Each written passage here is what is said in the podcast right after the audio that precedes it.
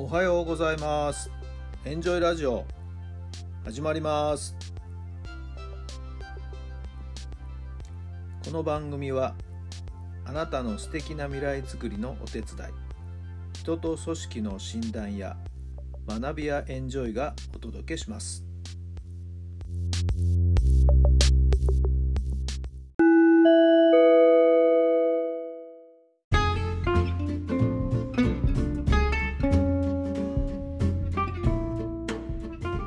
改めまして皆さんおはようございます。タラさんです。どんな朝をお迎えでしょうか。もう週半ばになりました。後半戦です。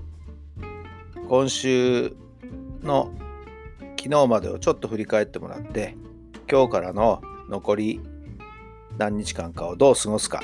今週をどう締めくくるかちょっと考えてみるのもいいかなと思います。それでは今日の質問です。周りの人が健康になるとあなたにどんないいことがありますか？周りの人が健康になるとあなたにどんないいことがありますか？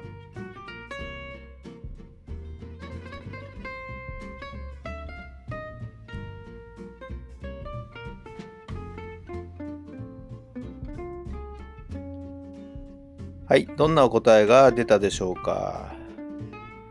やっぱり健康な人、元気な人、明るい気の出ている人、はい、そこにいるだけで自分がやっぱり元気になりますよね。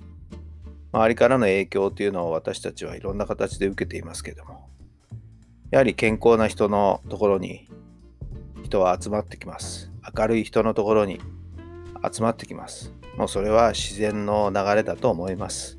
だからこそ昨日も言ったかもしれません。まず自分自身が健康でいること。これがやっぱり一番大事かなってやっぱり改めて思いました。さあ今日も最高の一日にいたしましょう。奇跡を起こしましょう。今日があなたの未来を作っていきます。素敵な一日をお過ごしください。それではまた明日。